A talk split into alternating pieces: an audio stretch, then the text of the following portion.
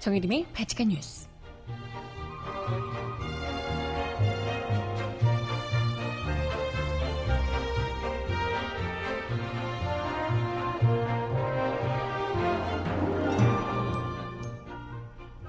여러분 안녕하세요. 바칙한 뉴스 정혜림입니다. 북한의 대륙간 탄도미사일 시험 발사로 한반도 위기가 고조되며 이른바 8월 위기 설 등 여러 추측이 난무하고 있습니다. 특히 일부 언론들은 사실관계조차 제대로 확인하지 않은 채 미국의 핵 추진 항공모함 두 척이 한반도에 전개해 연합훈련을 하는 방안을 검토 중이라는 보도까지 내놨는데요. 하지만 이는 확인 결과 사실이 아닌 것으로 그저 추측성 보도였던 것으로 드러났습니다. 민중의 소리 오늘자 단독 보도인데요. 음악 듣고 와서 오늘 이야기 함께 나눠보겠습니다. 첫 곡, 너무 더운 날씨에 이소라 씨가 부르는 더위 듣고 오겠습니다. 신청곡 있으신 분 주세요.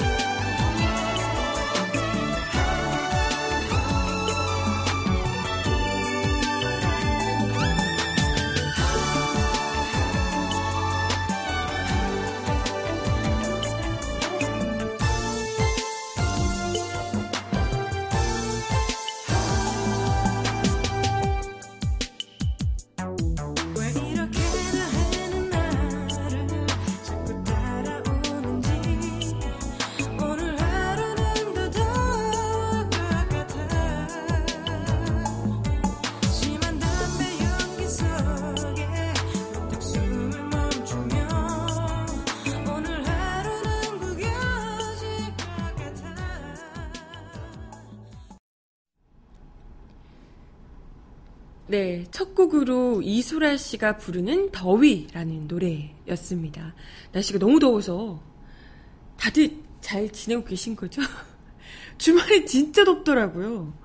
뭐 이렇게 그 온도 찍어보니까 주말에 막 36도? 37도? 이렇게까지 올라가던데 이게 정말 사람이 살 수 있는 날씨인가 이런 생각이 들면서 아니 근데 그렇다고 하더라고요. 이게 뭐 에어컨을 틀지 않으면 도저히 뭐 견딜 수가 없으니까 에어컨을 계속해서 트는데 에어컨의 그 실외기를 통해서 나가는 온도 때문에 도심이 더 뜨거워진다고 하더라고요.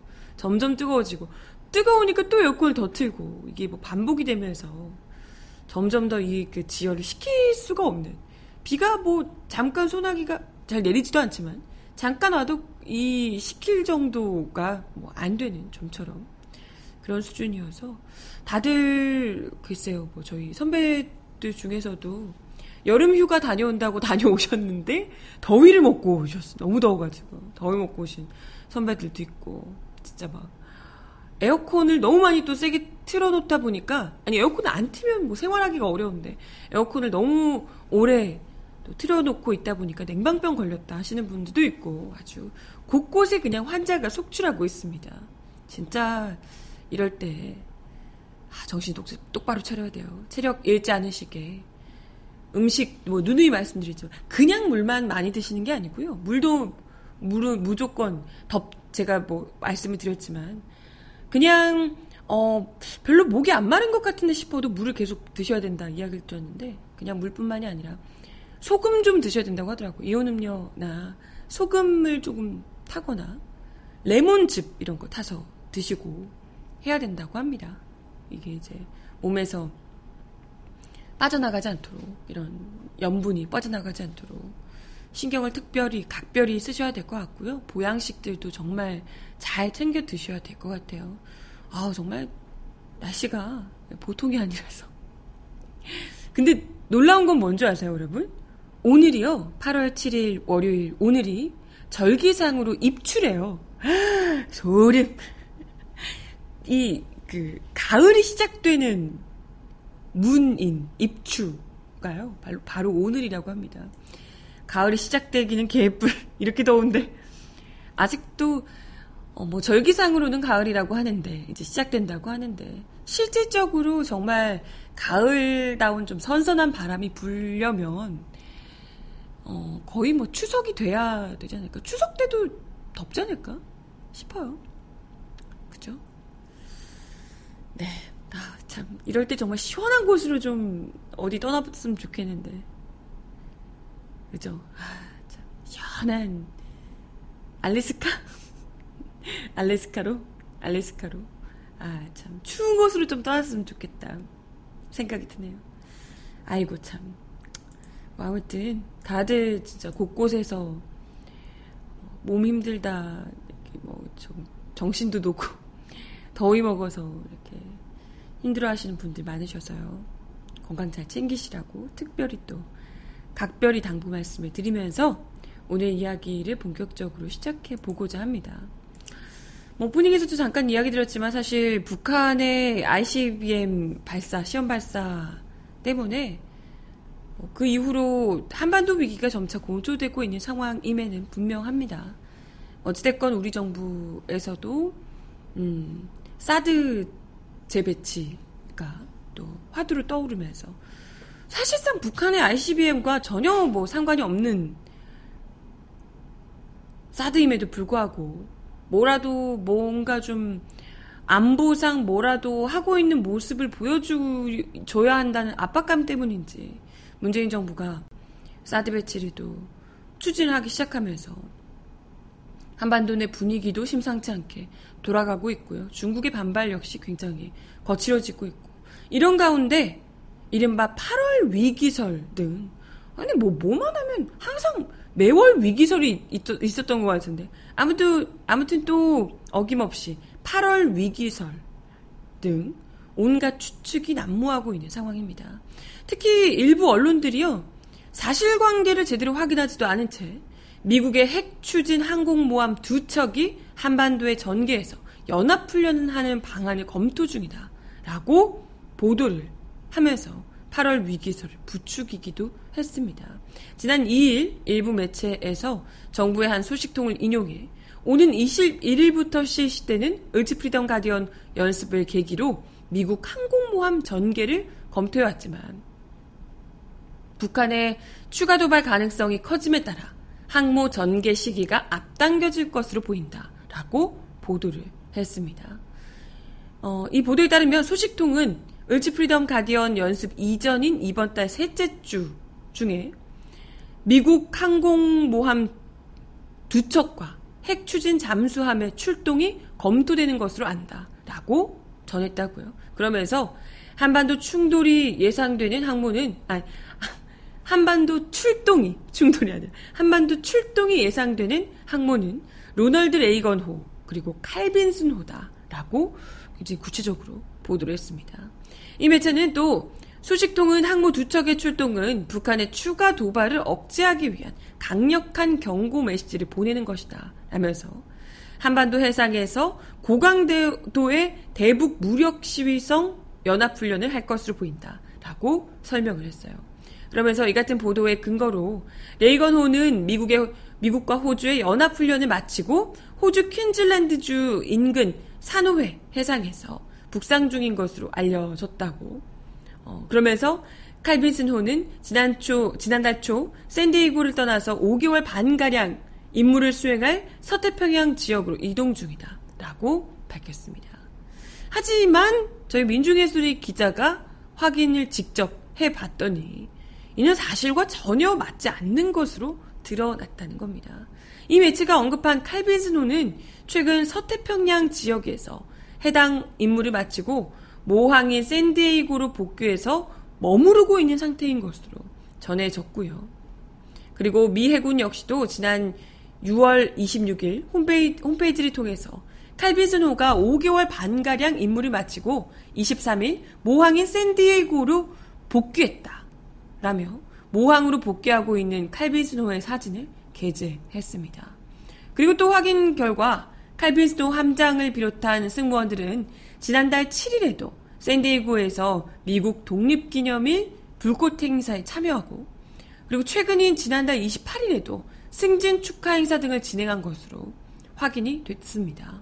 그리고 또 도너, 로널드 레이건호 역시도 민중예술의 기자가 일본 해군 정보 사이트에서 확인을 한 결과 7월 23일부터 27일까지 호주와의 연합훈련을 마치고 1일 현재, 8월 1일 현재 남중국해에 머무르고 있는 상태인 것으로 밝혀졌습니다.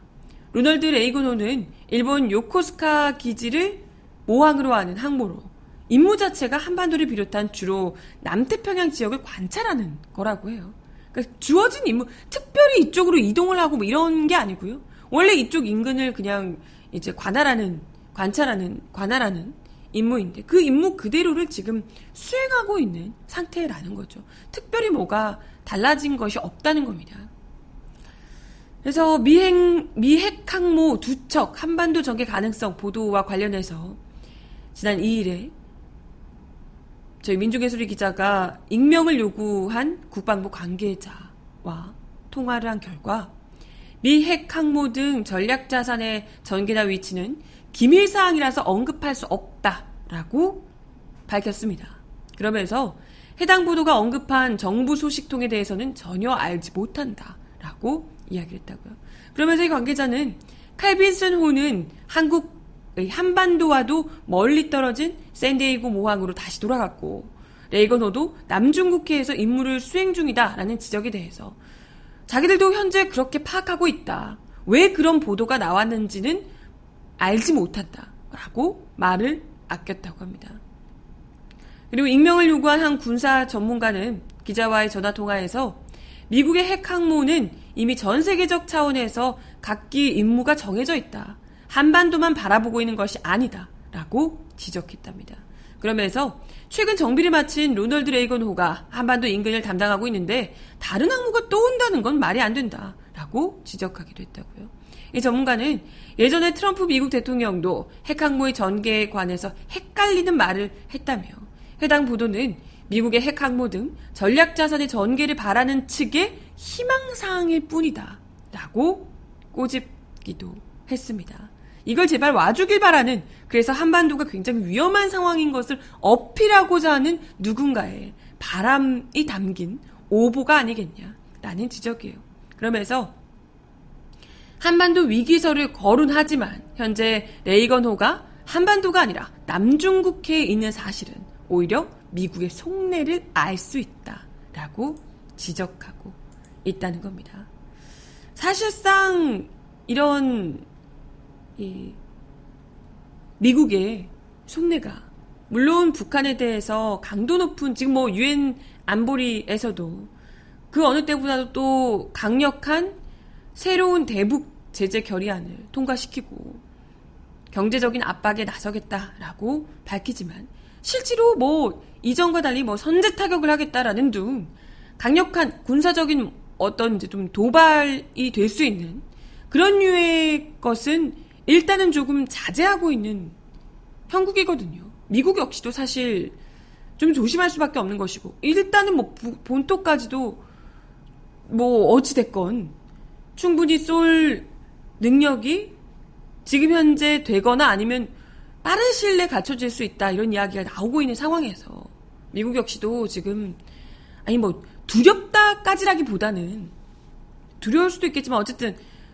뭐 군사적인 이 역량이야 사실 뭐 미국과 북한을 비교할 수가 없죠. 그렇지만 어찌됐건 굳이 이 긁어부스럼을 만들 이유가 없는 상황이기 때문에 그렇잖아요. 미국 입장에서도 일단은 제재를 대북 제재든 뭐든 하겠지만 이런 미국 항모 항공모함이 와서 북한을 있는 대로 압박해 주길 바라는 누군가들의 바람과는 달리 미국이 그런 부분에 있어서 조금 더 신중하게 지금 말은 일단 뭐 세게 하고 있지만 신중하게 행동으로는 신중하게 스탠스를 취하고 있다. 이런 것을 아마도 볼 수 있지 않을까 싶습니다. 아, 네. 아무튼 뭐 글쎄 누가 제발 좀 미국이 8월 위기설을 가져오 길8 미국의 항공모함도 가져오고 8월 위기설을 어, 좀 더 현실화 시켜주길 바라는지, 어, 대충 뭐, 다들 짐작은 하시겠지만, 네. 아우, 그런 일이 발생한다면, 어떻게든지 막아야죠. 한반도가 위험에 빠지지 않게. 전쟁이 이 한반도에 발발할 가능성이 최대한 없도록 그 위기를 낮추는 것이 그게 정치권이 할 일 아니겠습니까? 그죠? 전쟁 다면 대체 누가 누구 좋으라고 전쟁을? 음악 하나 더 듣고 와서 이야기 이어가 보겠습니다. 신청곡 주셨는데요. 레드벨벳이 부르는 빨간 맛 들려드려요. 빨간 맛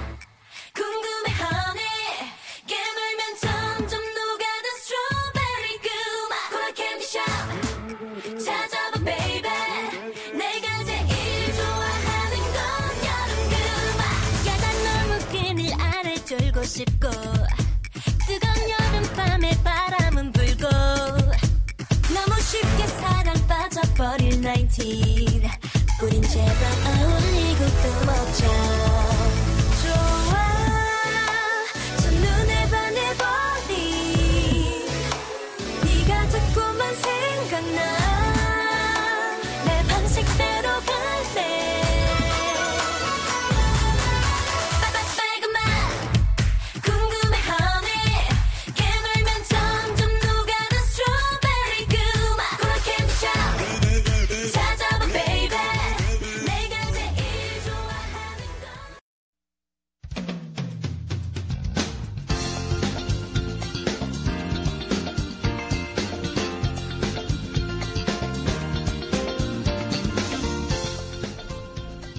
정은아의 발칙한 브리핑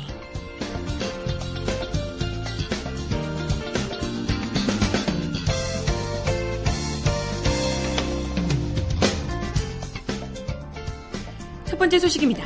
국가정보원 적폐청산 TF가 2009년부터 2012년 당시 국정원이 민간인으로 구성된 사이버 외곽팀 외에 별도 온라인 여론 조작팀까지 운영한 사실을 파악하고 조사 중인 것으로 지난 6일 확인됐습니다.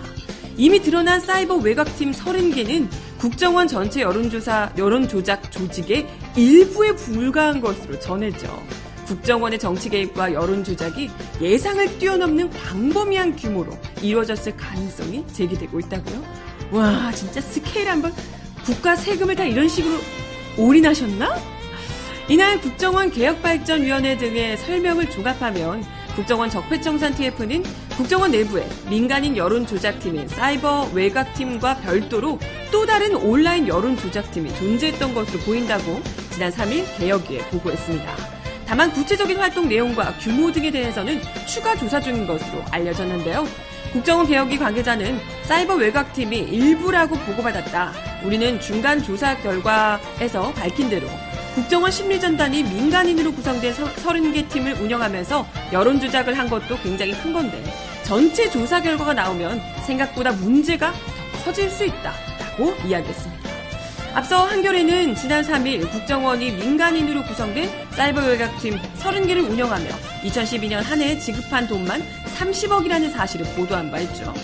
사이버 외곽팀의 인력 운용 규모와 관련해서 개혁위 관계자는 아이디 개수를 적은 것도 있고 사람 수를 적은 것도 있다. 정확한 숫자는 전체 조사가 끝나야 알 수 있다며 민간인 3,500여 명 동원 여부는 아직 조사 중의 상황이라고 밝혔습니다. 또 이 관계자는 국정원 심리전단 직원이 민간인 팀장을 두고 그 팀장이 사람을 모아서 작업했다.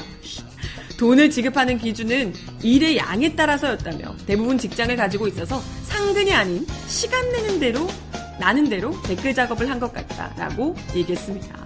뭐 듣자니 뭐 성과급을 주기도 했다고 이런 이야기도 나오던데 야 진짜 이거 쏠쏠했겠는데요?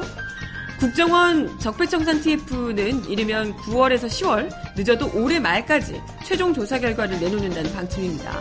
민간인 여론조작팀과 관련한 추가 조사는 이명박 정부를 넘어 박근혜 정부 때도 이런 일이 계속됐는지와 사이버 외곽팀 외 다른 여론조작팀의 활동 방식과 규모 등을 밝혀내는데 초점이 맞춰질 것으로 보입니다. 개혁위 관계자는 언제 검찰에 수사 의뢰를 할지와 관련해서 내부 조사에 어느 정도 윤곽이 잡히면 책임자 처벌을 얘기할 수밖에 없다며 다만 시기에 대해서는 검토가 필요하다라고 이야기했습니다.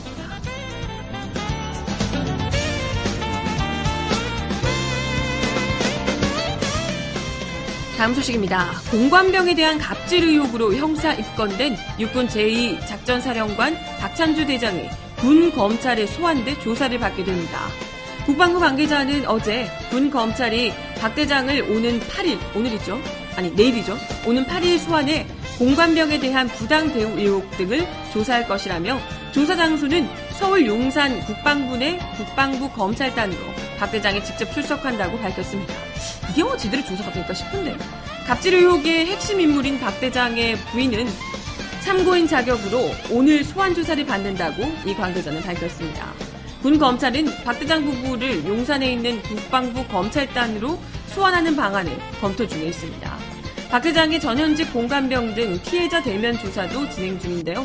박 대장이 육군 참모총장 등 과거 직위 시절 공관병에게 부당 대우를 했는지도 수사 대상입니다. 박 대장은 군 수뇌부 인사에서 보직을 얻지 못하고 전역할 것으로 보이는데요. 전역 후 민간이 신분이 되면 민간 검찰 수사를 받아야 합니다.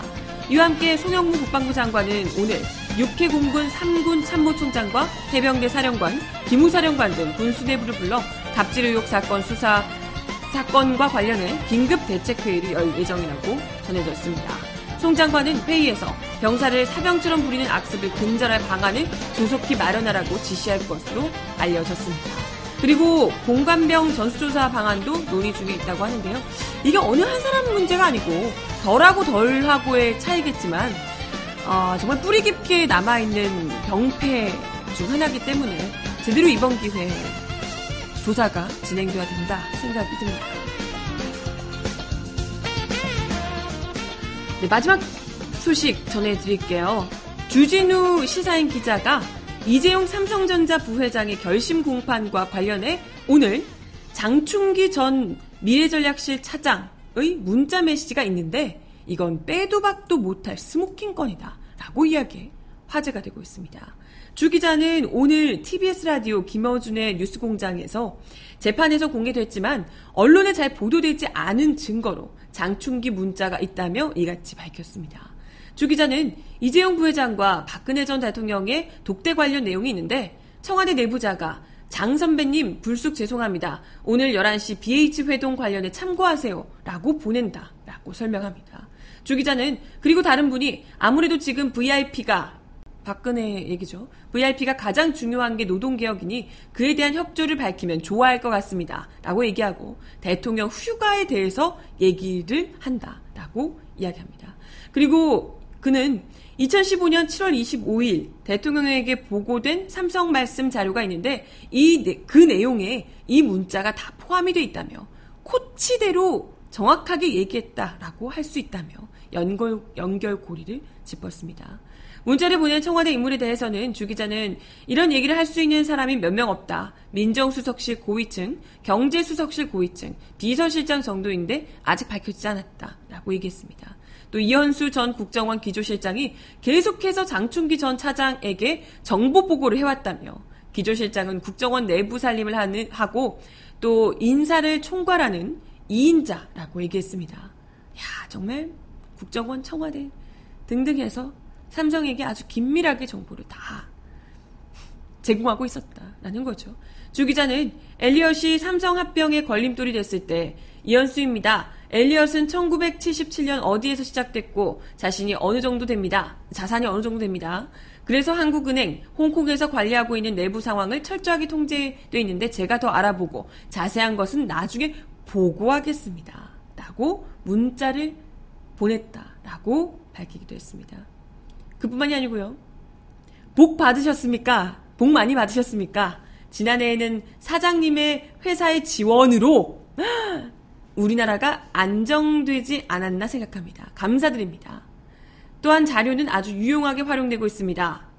이 또한 감사합니다. 올해도 변함없이 이현수 배상이라고 문자를 보냈다. 라고 지적하기도 했습니다. 주 기자는 정보 보고를 했고 정보를 받아서 국정원에서 활용하고 있다는 게 보인다라고 지적했습니다. 이외에도 주 기자는 대법관이 되려는 사람이 장충기 차장에게 보낸 여러 청탁 문자, 또 임채진 전 검찰총장의 사위 인사 청탁 문자, 또 경제지 고위 간부의 면세점 관련해 어떻게 삼성을 도와줄 수 있을지 구체적으로 알려달라라는 등의 여러 건의 장충기 문자를 공개했습니다. 이재용 부회장에 대한 특검 구형량에 대해서 주 기자는 12년에서 15년 정도를 예상했는데요. 글쎄, 이게 이렇게 될까? 구형은 또 구형이고 어떻게 재판 판결이 나는지는 또 다른 문제니까요. 주 기자는 뇌물 공여는 법정형이 5년 이하로 이 부회장의 다른 죄에 비해서 큰 범죄는 아니다. 가장 무거운 건 역시 재산 국외 도피 혐의로 50억 이상 도피했으면 10년 이상의 징역이 나와야 한다. 무기징역까지 선고할 수 있다. 또 횡령죄 역시도 가볍지 않다. 50억 이상이기 때문에 무기 또는 5년 이상의 징역이 나와야 한다라고 지적했습니다. 뭐 국회에서 위증은 1년 이하 이상의 징역이고 이런 것까지 따져보면 3개 나오면 3개 구형을 때리면 17년에서 20년, 약하게 한다면 10년 정도 때릴 수 있다라고 추정을 했다고요. 지금까지 일단 삼성에 굉장히 약하게 때려왔던 검찰 전임자들의 관행을 고려해 보면 사실 10년 이상도 저는 뭐 이게 될까 싶긴 한데 아무튼 어,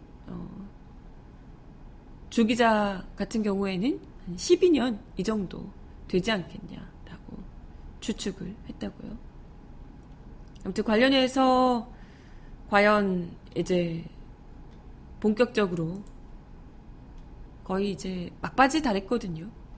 이 이재용 부회장에 대한 재판이 얼마 구형될지 또 어떤 재판 결과가 나오게 될지 사실 우리가 이미 실망한 바가 있기 때문에 그럼에도 불구하고 이런 주 기자가 자신 있게 지적하는 smoking gun까지 있는데도 이걸 제대로 된 처벌을 하지 못할지 정말 유전 무죄라는 것을 보여줄지 관심을 모으고 있습니다. 음악 하나 더 듣고 와서요 이야기 이어가 볼게요.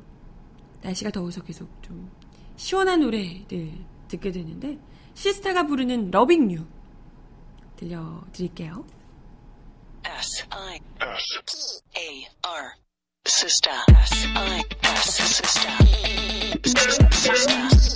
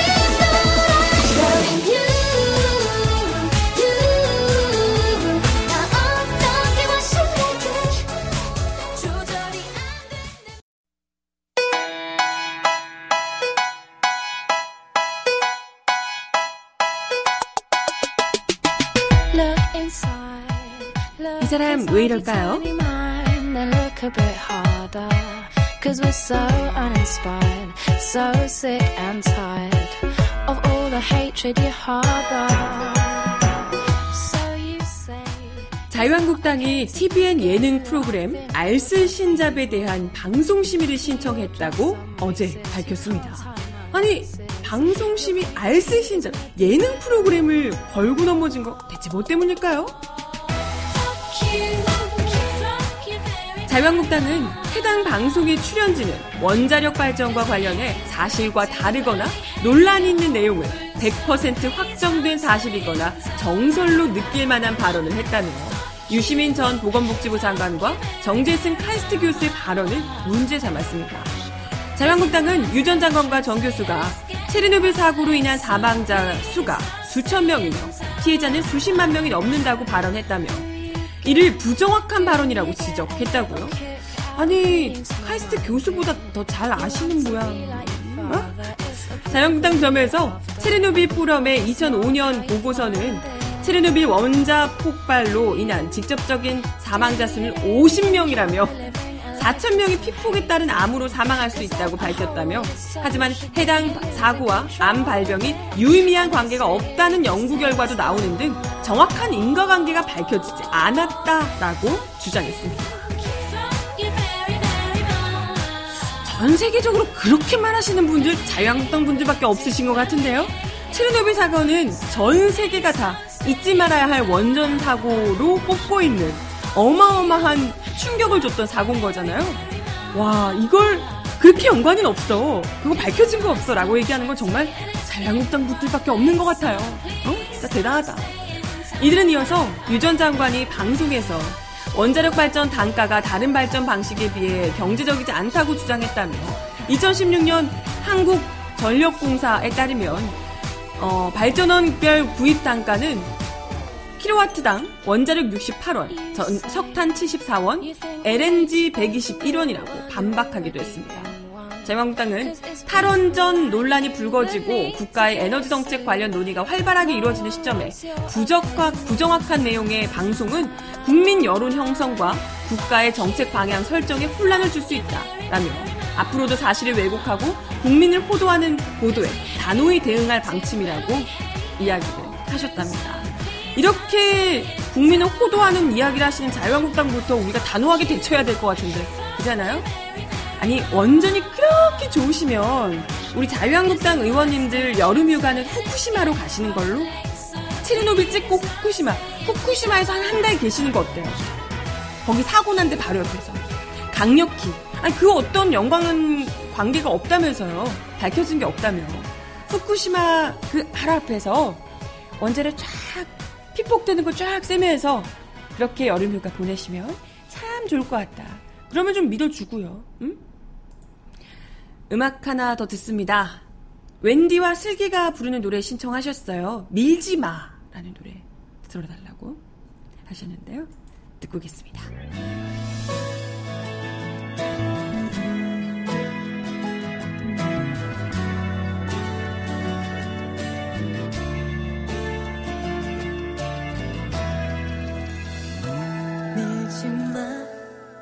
날 버려두지 마. 또 나를 울려도 어 아프게 해도. 하지만 이것만은 알아줘. 넌 나의 마지막 사랑이란 걸 말야. 밀지마. 나를 버려두지 마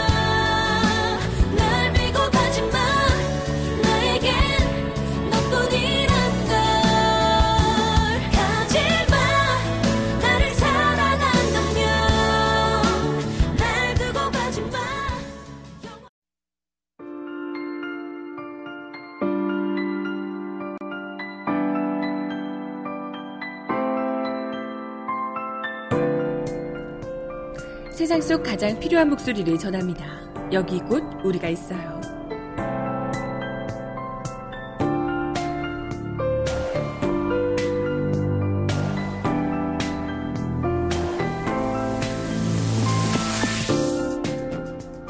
청년들의 체불임금을 국가가 직접 지급할 수 있도록 하는 임금 채권 보장법 개정안이 발의됐습니다. 정말 이게 가능한 일일까요? 더불어민주당 박광훈 의원은 보도자료를 내고 임금 체납은 만성화된 고질병으로 사회악이라며 악덕업주에 대한 단속 강화는 물론 고용 취약층인 청년들의 피해를 최소화하기 위해 재불임금에 대한 특례를 빠르게 시행해야 한다라고 밝혔습니다. 개정안은 청년들의 재불임금 중 대통령령으로 정하는 일정 금액은 민사소송을 거치지 않고도 빠르게 받을 수 있도록 하는 게 골자입니다.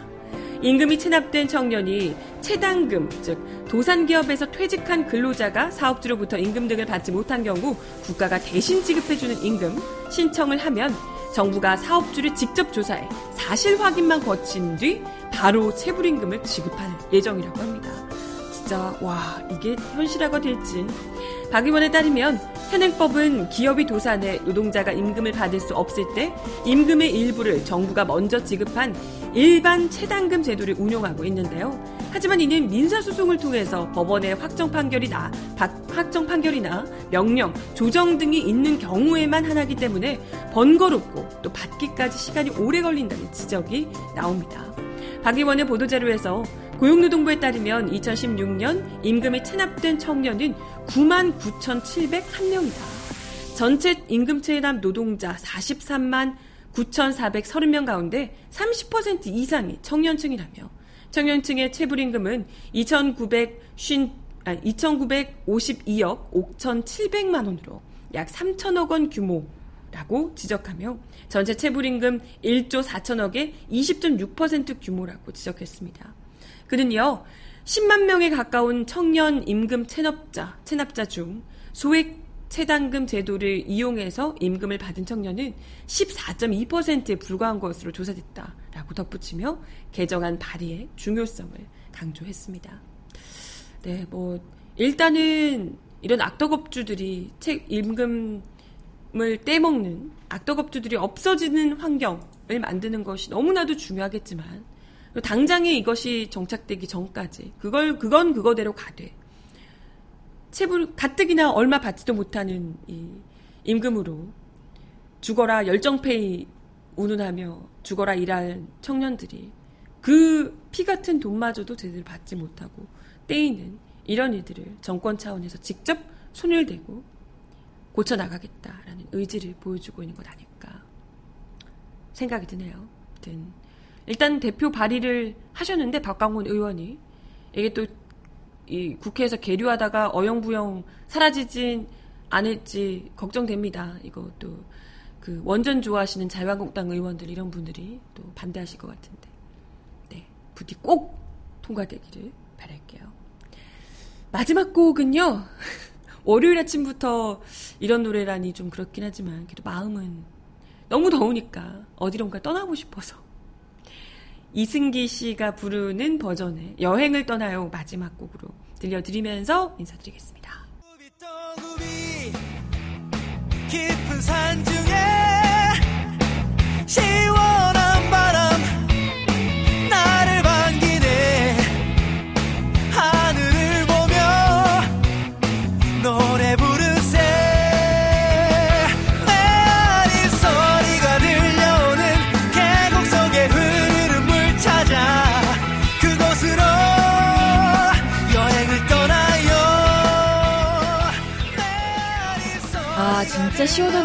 떠나고 싶네요.